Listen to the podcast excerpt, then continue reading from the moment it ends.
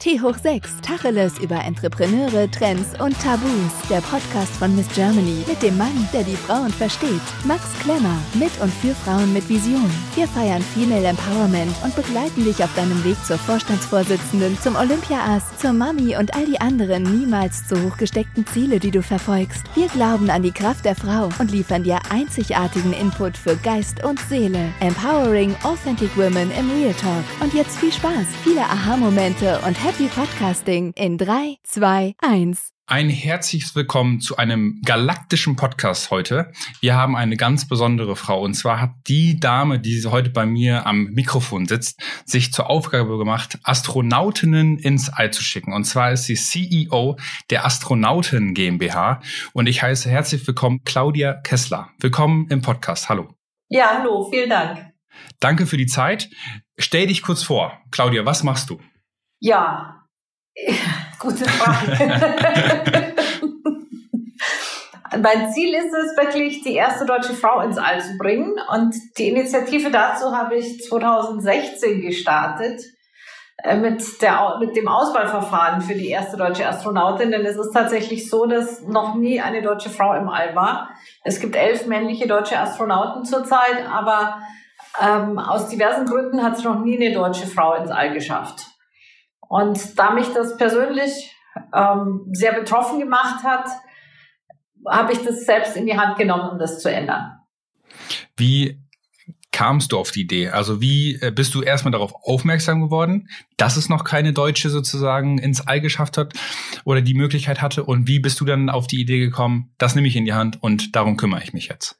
Ja, es war eigentlich schon immer selbst mein Kindheitstraum, Astronautin zu werden und ins All zu fliegen. Deswegen habe ich das alles sehr genau verfolgt. Ich habe dann selbst Luft- und Raumfahrttechnik studiert und sehr lange als Ingenieurin in dem Bereich gearbeitet und war dort meistens auch die einzige Frau in Männerteams. Aufgefallen ist es mir, als Alexander Gerst 2014 im All war und es so einen riesen Medienhype gegeben hat mhm. ähm, um diese Mission. Und danach habe ich mir gedacht, das lässt sich jetzt eigentlich nur noch toppen, indem wir danach die erste deutsche Frau ins All schicken. Ja. Und so ist die Initiative, so ist das Ziel entstanden. Äh, du hattest gerade gesagt, dein Ziel als äh, oder in der Kindheit war schon die die Luft- und Raumfahrt oder Astronautin zu werden. Wie war dein Weg? Also wie bist du dann zur Luft- und Raumfahrt gekommen und wie hat sich dein Weg sozusagen geebnet? Ja, ich bin ja noch Generation Mond. Das heißt, ich war vier Jahre alt, als ich die Mondlandung im Fernsehen gesehen habe. Und seitdem war für mich klar, da will ich auch hin. Und ich hatte das Glück, dass ich keinen großen Bruder hatte. Und so bin ich äh, mit meinem Vater in der Garage aufgewachsen und habe schon früh mit der Technik Berührung gehabt, weil mein Vater Automechaniker war und mit Leidenschaft alte Autos renoviert hat. Und so hatte ich dann auch in der Jugend ein Moped und war da mit den Jungs unterwegs und war das einzige Mädchen im Physik-Leistungskurs. Und dann war für mich eigentlich klar, ich mache einfach so weiter. Ich werde Luft- und Raumfahrttechnik studieren, damals an der TU München in den 80ern und war dann da auch wieder eines von zehn Mädchen oder Frauen ähm, unter 1000 Studenten. Also das war ein Prozent. Wahnsinn. Wie fühlt man sich da? Wie fühlt man sich als dieser eine Prozent? Ist es tatsächlich, weil, weil die Interessen so unterschiedlich gewichtet sind oder bestehen da auch andere äh, Voraussetzungen sozusagen, auch nach denen vielleicht noch damals gewertet worden ist? Oder hat sich das Interesse auch einfach über die Jahre jetzt verschoben?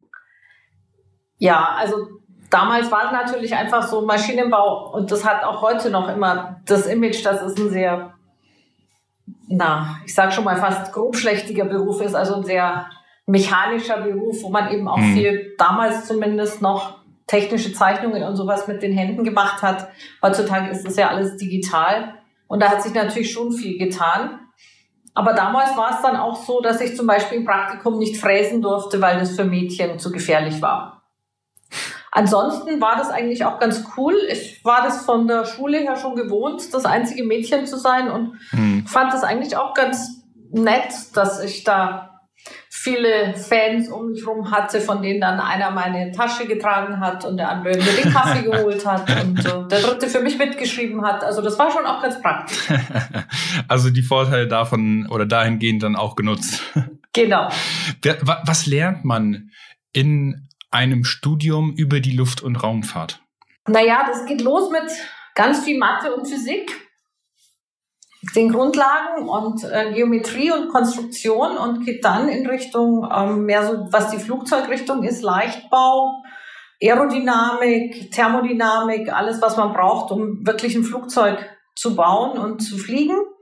Und in der Raumfahrt dann wirklich solide Raketentechnik. Also auch da wieder alles, was man braucht, um eine Rakete zu bauen. Wie funktioniert eine Rakete? Wie funktioniert die Bahnmechanik der Satelliten? Wie funktioniert unsere Erdumlaufbahn? Und ähm, dann aber eben auch Elektronik äh, und heute natürlich sehr viel Software auch dazu.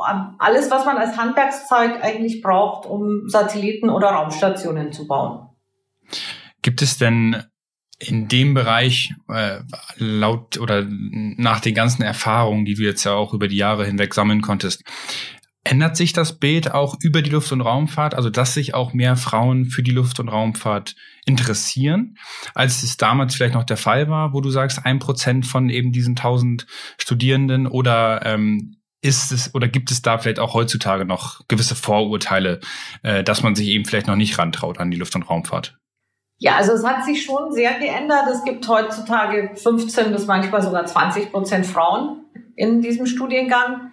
Es hat sich natürlich auch die Technik weiterentwickelt und ähm, ist nicht mehr so manuell, wie es vielleicht vor 20, 30 Jahren noch war. Mhm. Und aber es wäre natürlich wünschenswert, dass es noch sehr viel mehr Frauen machen würden und sehr viel mehr Mädchen sich dafür interessieren würden. Und das ist ja eines der Ziele mit unserer Astronautin-Initiative, einfach den Mädchen in Deutschland zu zeigen, hey, ihr könnt es auch. Es können auch deutsche Frauen Astronautin werden. Und da gibt es auch ganz spannende Berufe dabei, die man lernen kann, selbst wenn man dann nicht ins All fliegt.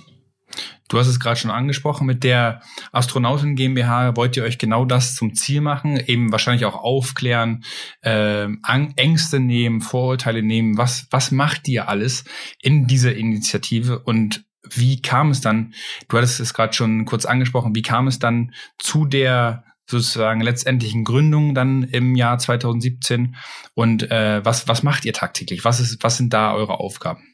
Ja, also es ging los damit 2016, nachdem ich mit verschiedenen Agenturchefs und Politikern gesprochen hatte, die mir alle sagten, sie können nichts tun, weil es gibt in Deutschland keine Frauen, die als Astronautin geeignet sind, weil sich bei der letzten ESA-Auswahl keine durchgesetzt hat dass ich beschlossen habe, das selbst in die Hand zu nehmen. Und zu der Zeit habe ich eine Personalfirma für Raumfahrtingenieure geleitet.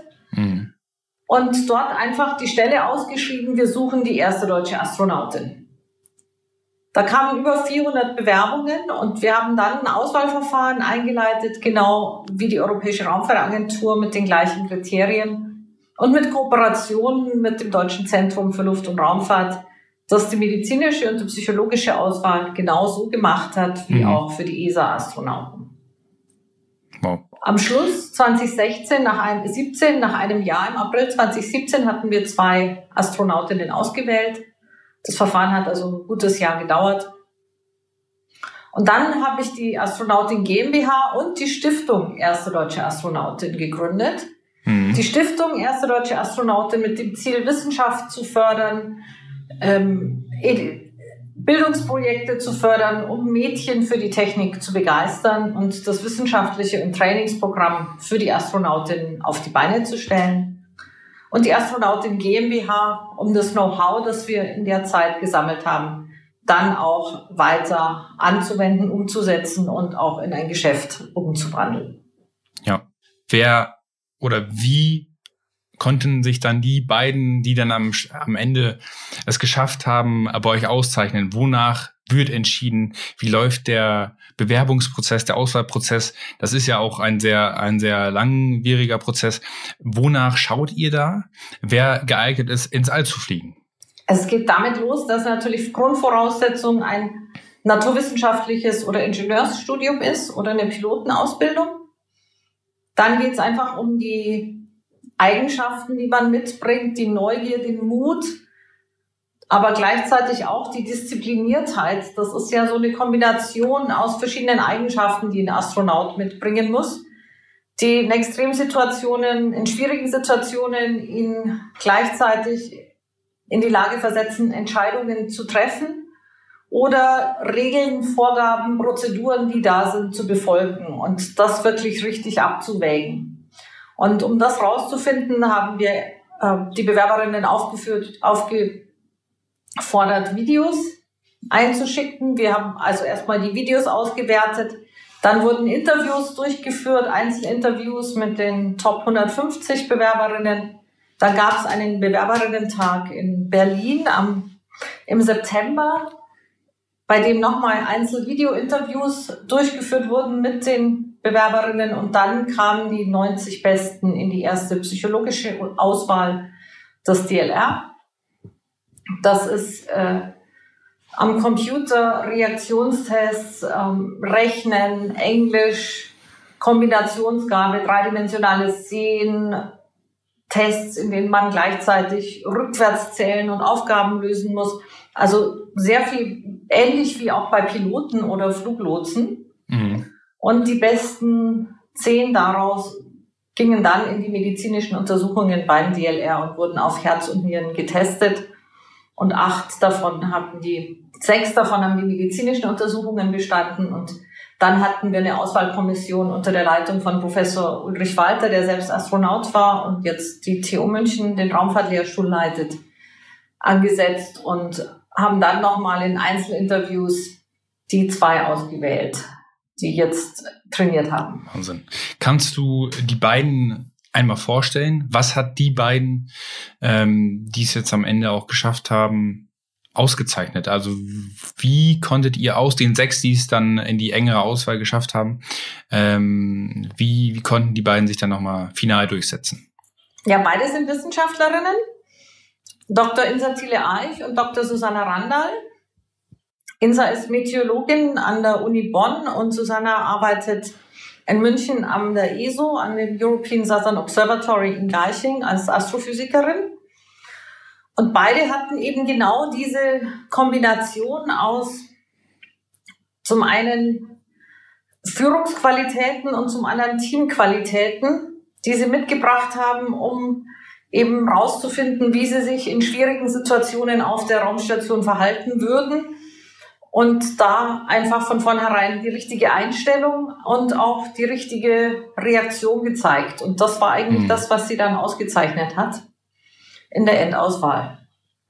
Wie kann man sich den, den weiteren Verlauf für euch äh, jetzt im, im Team, für dich ähm, als Initiateurin des, der, der, der Initiative sozusagen oder der, der äh, Gründerin der Initiative und für die beiden Astronautinnen ähm, jetzt vorstellen? Nächstes Jahr soll es losgehen oder bald soll es ja losgehen. Die Vorbereitungen laufen sicherlich auf Hochtouren.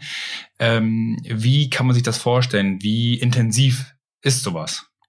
Ja, das Training war sehr intensiv, vor allem auch, weil die beiden gleichzeitig ihre Jobs behalten haben, das also sozusagen ein Part-Time-Training war.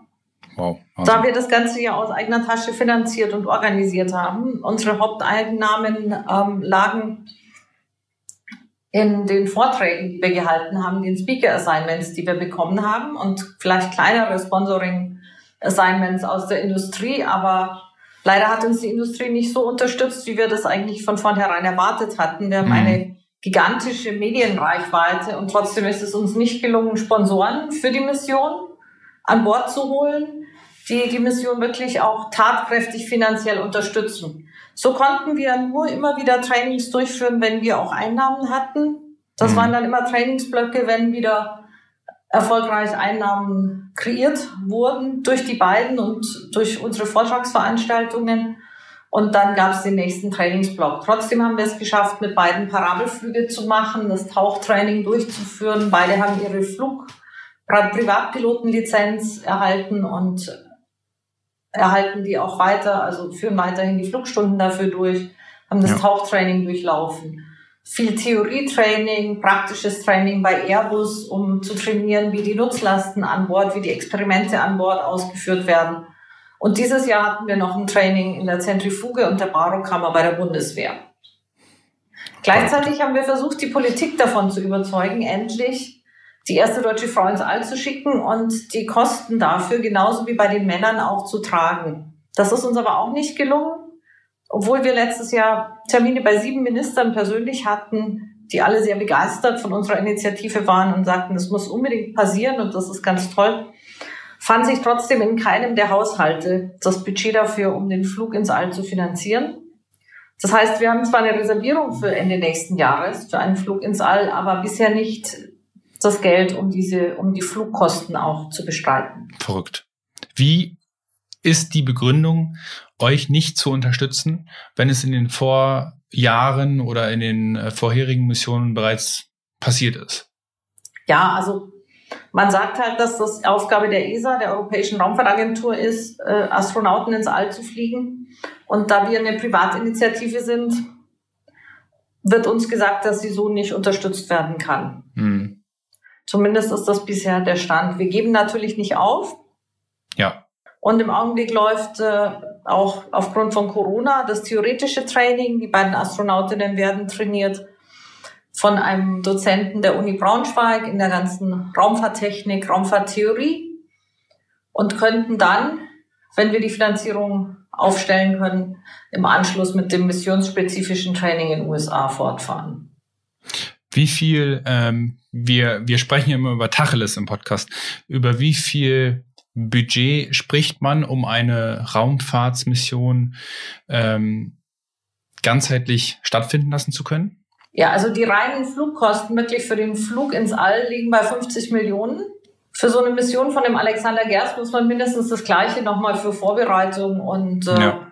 Training und so weiter rechnen. Wir haben es geschafft, das Training eben mit sehr, sehr, sehr niedrigen Kosten durchzuführen, weil wir die Gehälter nicht oder nur zu dem Teil bezahlt haben für die Astronautinnen, weil wir sehr viele ehrenamtliche Helfer auch hatten, Mitarbeiter hatten, die zum Teil schon im Ruhestand waren. Ein ehemaliger Astronautentrainer der ESA zum Beispiel, der uns stark unterstützt hat und das ganze Training geleitet hat. Und so konnten wir die Kosten unglaublich niedrig halten. Wir zahlen uns mhm. selbst kein Gehalt. Ich habe meinen alten Job vor zwei Jahren aufgegeben um mich ganz auf das Projekt zu konzentrieren. Und erst seit Anfang des Jahres versuchen wir wieder über die Astronautin GmbH jetzt auch das Know-how, was wir aufgebaut haben, zu vermarkten. Wir haben dafür spezielle Trainings entwickelt, die aus dem Astronautenprogramm abgeleitet sind. Empowerment-Trainings für Frauen, wo wir Frauen stark machen wollen, an ihre Träume zu glauben, Frauen Mut geben wollen, selbst ihre Karriereziele weiter zu verfolgen. Du hast es gerade schon angesprochen, ihr habt die, die We Empower Women ähm, Initiativen eben auch schon mit angestoßen. Wer führt dort durch die Workshops? Wer sind Zielgruppen? Also vielleicht können wir auch mit dem Podcast äh, auch Zuhörerinnen oder Teilnehmerinnen für euch gewinnen. Was macht ihr da genau? Ja, wir arbeiten mit erfahrenen Trainerinnen zusammen. Wir haben auf unserer Website, sieht man da einen sehr schönen Überblick auf der astronautin.net wir haben ein Kommunikationstraining entwickelt mit einer Trainerin aus Berlin zusammen, ein Resilienztraining, ein Karrierebegleittraining, ein Persönlichkeitsentwicklungstraining und ein Selbstmarketingtraining.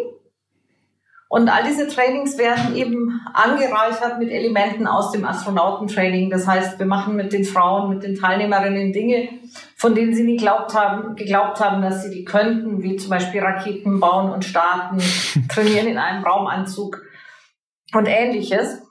Mars Rover fahren, äh, Mars Rover steuern und bedienen. Und äh, diese Elemente werden in die existierenden Trainings eingebaut. Man muss allerdings keine Vorkenntnisse oder so mitbringen. Das werden wir jetzt oft gefragt. Muss ich da wirklich ein Astronautentraining? Brauche ich da irgendeine Ausbildung vorher? Das ist also wirklich für Frauen, ähm, die bisher nichts mit der Raumfahrt zu tun hatten, die einfach mal aus ihrem Bereich rauskommen möchten, auch mal das Gefühl kriegen möchten, wie eine Astronautin von außen auf ihr Leben zu gucken. Mhm. Auch diesen Overview-Effekt, zumindest durch unsere Vorträge, die natürlich auch Teil des Trainings sind, vermittelt zu bekommen, die Bilder aus dem All zu sehen, eine 3D-Simulation durch die Raumstation mitzumachen und mal selbst dieses Astronautenfeeling zu kriegen und damit aus einer ganz anderen Perspektive auf ihr Leben gucken können, auf ihren Alltag gucken können und dann ganz erfrischt und gestärkt wieder zurück in ihren Job, in ihre Karriere gehen. Total spannend. Wo, wo macht ihr das? Also wo, wo findet das zurzeit oder wo vielleicht auch normalerweise statt? Ja, also in erster Linie findet es in Bremen statt, weil wir hier einfach auch als Raumfahrtstandort sehr viele Attraktionen haben, wie den Fallturm oder bei Airbus auf dem Gelände auch ein Modul der Raumstation, das dann auch als Teil des Trainings besichtigt werden kann. Aber wenn sich die Zeiten wieder ein bisschen normalisieren, dann wollen wir es eigentlich deutschlandweit anbieten, also auch mit Standorten in, in Köln und Bonn und München und Berlin. Wahnsinn. Ähm, also wenn, wenn man auch mal reinschnuppern kann, dann bin ich auf jeden Fall auch mal mit dabei. Ich finde das total spannend. Und ähm, du hast, du hast es aber gerade angesprochen. Also ihr ähm, Ihr habt natürlich auch einige Herausforderungen, die damit verbunden sind, eben auch wirklich dann nächstes Jahr äh, Gen I zu starten. Was sind denn für dich persönlich die größten Herausforderungen gewesen ähm, und sind es vielleicht auch jetzt noch als Initiateurin äh, der Astronautin GmbH ähm, sozusagen den alten Job aufzugeben und diesen Traum zu verwirklichen, eben die erste deutsche Frau ins All zu schicken? Also was ähm, was konntest du auch für dich persönlich nochmal mitnehmen und wie hast du deine Stärke behalten, gefunden, ähm, eben das auch durchzuziehen? Ja, also das ist ja auch das, was wir weitergeben wollen. Wir haben ja eine unglaubliche Resilienz und eine unglaubliche Hartnäckigkeit entwickelt im Verfolgen dieses Ziels. Wir haben natürlich sehr oft gehört, das geht so nicht, das ist noch nie so gemacht worden, das kann man so nicht machen. Und dann trotzdem immer wieder weitergemacht. Und am Anfang sind wir ja noch belächelt worden über die Initiative. Um, zwischendurch sind wir auch bekämpft worden, fast schon von anderen aus der Raumfahrt raus oder verspottet worden über das, was wir machen. Und auf der anderen Seite wieder eine riesen Unterstützung aus der Öffentlichkeit, was uns immer wieder weitergetragen hat. Und gerade in unseren Vortragsveranstaltungen, wenn wir vor Mädchen oder Frauen gesprochen haben und die nachher herkamen und sagten, Mensch, ihr macht mir so viel Mut, an meine Träume zu glauben das ist das, was uns immer wieder weitergetrieben hat und immer wieder angespornt hat, dran zu bleiben und weiterzumachen. Was sind Dinge, die kritisiert werden? Wer, wer möchte nicht, dass wir in die Raumfahrt äh, vordringen? Gibt es da tatsächlich auch so starke Konkurrenz, dass man, dass es dort äh, verschiedene Organisationen gibt, die sich sozusagen das Patent auf die auf die Luft- und Raumfahrt gesichert haben äh, wollen? Oder wie, wie kann man sich das vorstellen? Also wer kämpft da gegen wen? Ja, also kämpfen ist natürlich zu hart gesagt. Es waren mehr so Steine in den Weg gelegt, sage ich jetzt mal. Mm, mm.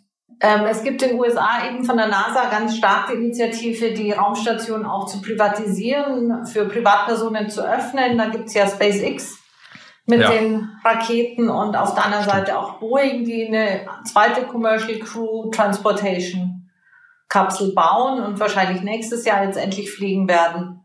Und dann eben auch die Raumstation für kommerzielle Besucher, für Spaceflight Participants zu öffnen. Mhm. Ähm, in Europa ist man eben nicht so weit, da ist man weiterhin der Meinung, das ganze Thema Astronauten ist ein staatliches Monopol und kann nur von Raumfahrtagenturen betrieben werden. Und das ist halt so der Unterschied ähm, zu USA, wo es sehr stark forciert wird, immer mehr privates Engagement in der Raumfahrt auch zu unterstützen. Und in Europa, wo man das zwar im Kleinen mit Startups schon ähm, immer mal auch durchaus anregen möchte, aber nicht, äh, wenn es um das Thema Astronauten geht. Wie gibt's oder wie sind da für dich die nächsten Schritte? Also heißt es jetzt äh, Sponsoren und Gelder sammeln? Und wie stellt ihr das an? Oder was sind jetzt für bis Ende nächsten Jahres sozusagen die nächsten Schritte? Wie kann man sich das äh, konkret vorstellen? Ja, wir müssen jetzt im Augenblick, vor allem halt Corona bedingt, Natürlich, ja. Ähm, leider ist die Situation jetzt gerade nicht die beste, um Sponsorengelder zu sammeln. Die Industrie ist ja nicht gerade am Boomen. Ja. Ja. Ähm, das heißt, wir werden Corona-bedingt tatsächlich in so einen Basismodus gehen, wo wir einfach den Trainingsstatus der Astronautinnen aufrechterhalten. Ja. Und erstmal noch mal ein halbes Jahr abwarten müssen, fürchte ich, bevor wir neue Pläne machen können, wie wir wirklich weiter vorgehen werden. Wie schaffst du es für dich, selber. Du hast das Thema oder das Stichwort Resilienz gerade auch schon gebracht. Wie findest du für dich diese Ruhe, diese Hartnäckigkeit, eben dran zu bleiben, weiterzumachen? Also ich, ich, ich kann mir das total vorstellen, dass es da natürlich auch äh, neben den ganzen positiven Nachrichten auch eine Menge Gegenwind äh, gegeben hat oder, oder auch äh, immer geben wird, wie es ja auch in, in, im Leben immer ist. Wie schaffst du es für dich selber und äh, was wäre so dein Tipp für, für die Zuhörerinnen oder auch all die, all die Frauen da draußen, die vielleicht auch Astronauten werden und auch äh, vielleicht erstmal alle sagen, oh, hm, ob das so richtig ist. Wie schaffst du diese, diese Hartnäckigkeit, diese Resilienz für dich selber immer zu finden? Ja, das ist natürlich schon nicht einfach, vor allem über so eine lange Zeit. Das zehrt schon massiv an der, an der, an der eigenen Energie, das merke ich auch. Ähm, ich habe eigentlich zwei Dinge. Das eine ist tatsächlich, mich auch selbst immer wieder an dieses Bild zu erinnern, das ich ja auch in meinen Vorträgen immer wieder bringe und was mir ja auch so wichtig ist, zu vermitteln, dass wir mit dieser Erde Teil des Universums sind ja. Und sich mal vorzustellen, wie wir hier eigentlich auf dieser Erdoberfläche, ich nenne es auch immer mein Erdoberflächengefühl, mhm. kann man ganz gut, wenn man so eine lange gerade Straße lang fährt oder so, dass man sich wirklich vorstellt, wie man hier auf dieser Planetenoberfläche unterwegs ist. Ja. Sich mal wieder darüber wundert, dass alles, was wir fallen lassen, so wie kleine Kinder, dass alles nach unten fällt, dass wir hier diese Schwerkraft haben, ja. die uns hier festhält und diese Atmosphäre. Ich bin auch ein unheimlicher Wolkenfan diese Atmosphäre, die uns schützt vor diesem doch auch menschenfeindlichen Universum da draußen. Ja. Und das relativiert dann immer mal wieder so ein bisschen die eigene Situation und die eigenen Probleme. Und dann einfach zu sehen, dass wir da an was Großem dran sind, dass wir da Geschichte ja. schreiben.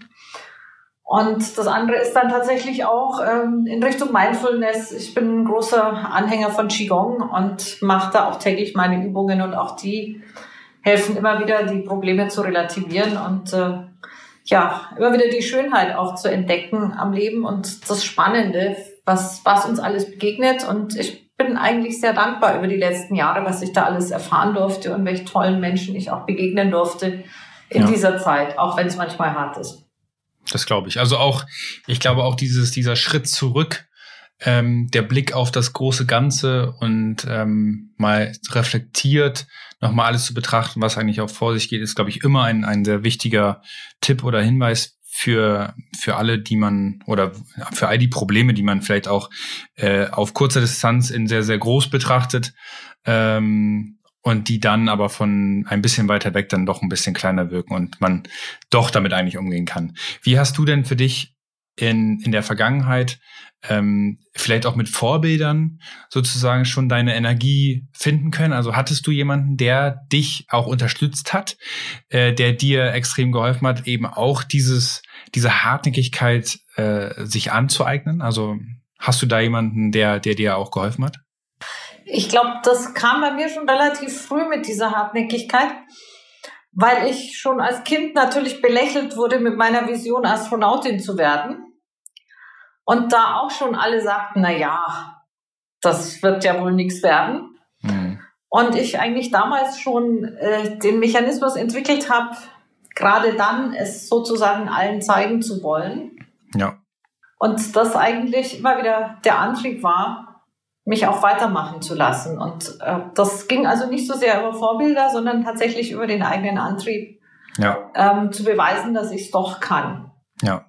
Und Total das lässt spannend. mich auch immer wieder an fast unmögliche Dinge glauben. Da gibt es so einen schönen Spruch von Alles im Wunderland, der heißt, ähm, dass man immer morgens vom Frühstück schon möglichst an drei unmögliche Dinge glauben sollte. Und daran halte ich mich eigentlich ja. auch. Sehr gut. Äh, hast du eine Person, die du gerne gerne treffen würdest? Also ist ist äh, Elon Musk zum Beispiel jemand, mit dem du dich auch mal gerne unterhalten würdest, oder hast du oder triffst du sowieso jeden, den du den du treffen wollen würdest, ob es jetzt äh, Dr. Insatila Eich ist oder wer auch immer? Also Ruth Bader Ginsburg ist leider jetzt niemand, den ich mehr treffen kann. Ich würde, glaube ich, eher Michelle Obama treffen wollen mhm. als, als Elon Musk. Elon Musk war tatsächlich sehr viel auf Raumfahrtkonferenzen in den letzten Jahren ähm, und da gibt's auch sehr, sehr viele Anhänger und Huldiger. Das ist jetzt, ich finde ihn schon auch cool, aber ich finde seine CEO Gwyn Shotwell auch sehr cool. Mhm. Und mit der habe ich mich schon öfter unterhalten. Also in der Raumfahrt ist es ja wirklich so, dass es eine sehr kleine Community ist und man kennt sich auch ganz gut weltweit. Und das macht auch immer wieder Spaß, weil die Konferenzen fast wie Familientreffen ablaufen. Und äh, dadurch hat man natürlich ganz gute Kontakte eigentlich zu allen, die in der Raumfahrt ja. was zu sagen haben. Wahnsinn. Also ich drücke auf jeden Fall die Daumen, dass äh, das Ziel Ende nächsten Jahres schon hoffentlich weitestgehend erreicht wird und äh, auch die Partner und Sponsoren, also vielleicht hört ja auch jemand zu, ähm, vielleicht äh, sozusagen der Unterstützer auch noch gefunden wird. Ähm, vielleicht sogar hier über den über die Hörerinnen und Hörer, also gerne bei Claudia Kessler melden, äh, Astronautin GmbH aus Bremen. Zum Schluss haben wir immer drei Fragen. Ähm, liebe Claudia, wir haben äh, die erste Frage mit Hose oder Rock, aber ich würde da bei dir noch den äh, Raumfahrtanzug mit anschließen. Ja, also erstens ganz klar Hose. Ja. Und zweitens natürlich noch lieber den Raumanzug. dann, dann haben wir den äh, Optimist oder Realist. ja, also sehr, sehr großer Optimist. Finde ich aber ganz wichtig. Und äh, tatsächlich auch noch die Buchempfehlung. Hast du eine Buchempfehlung, die du den Hörerinnen äh, mitgeben könntest? Ja, also zum einen gibt es eine sehr schöne Biografie. Darf ich zwei? Ja, bitte, bitte. Ja, äh, von Insa Thiele Eich und ihrem Vater. Genau, über ihren Werdegang bis jetzt ähm, zur ersten deutschen Astronautin. Ja. Und zum anderen ein Buch, das ich gerade selbst lese, ist der Overview-Effekt von Frank White. Spannend. Aus den USA ist schon ein bisschen älter, gibt's aber auch ähm, durchaus online zu bestellen. Ja. Und da geht's einfach genau um das Gefühl, was ich vorhin beschrieben habe, diesen Blick von außen auf die Erde. Mhm. Und der mhm. hat Interviews mit unheimlich vielen Astronauten dazu geführt und, äh, und beschreibt das eigentlich sehr, sehr einleuchtend auch. Das ist ein ganz faszinierendes Buch. Wahnsinn. Ja, Allerdings tatsächlich. Ja, das ist, äh, sollte hoffentlich kein Problem sein. Ähm, ich finde das nämlich auch immer total spannend. Also ich äh, werde mir die beiden Bücher auf jeden Fall bestellen und äh, drücke auf jeden Fall ganz, ganz fest die Daumen, dass alles klappt, reibungslos äh, geht ja sowieso nicht ganz, aber äh, oder nie ganz, aber ich drücke da die Daumen, dass es weitestgehend äh, reibungslos läuft, äh, dass die Partner gefunden werden können, dass die ESA mit andockt und äh, das supportet. Ähm, ich finde das ganz toll, was du da machst oder was ihr da bei der Astronautin GmbH macht. Ähm, ich drücke den Astronautinnen die Daumen. Und ähm, wie gesagt, wenn man sich über euch informieren will, geht das über astronautin.net.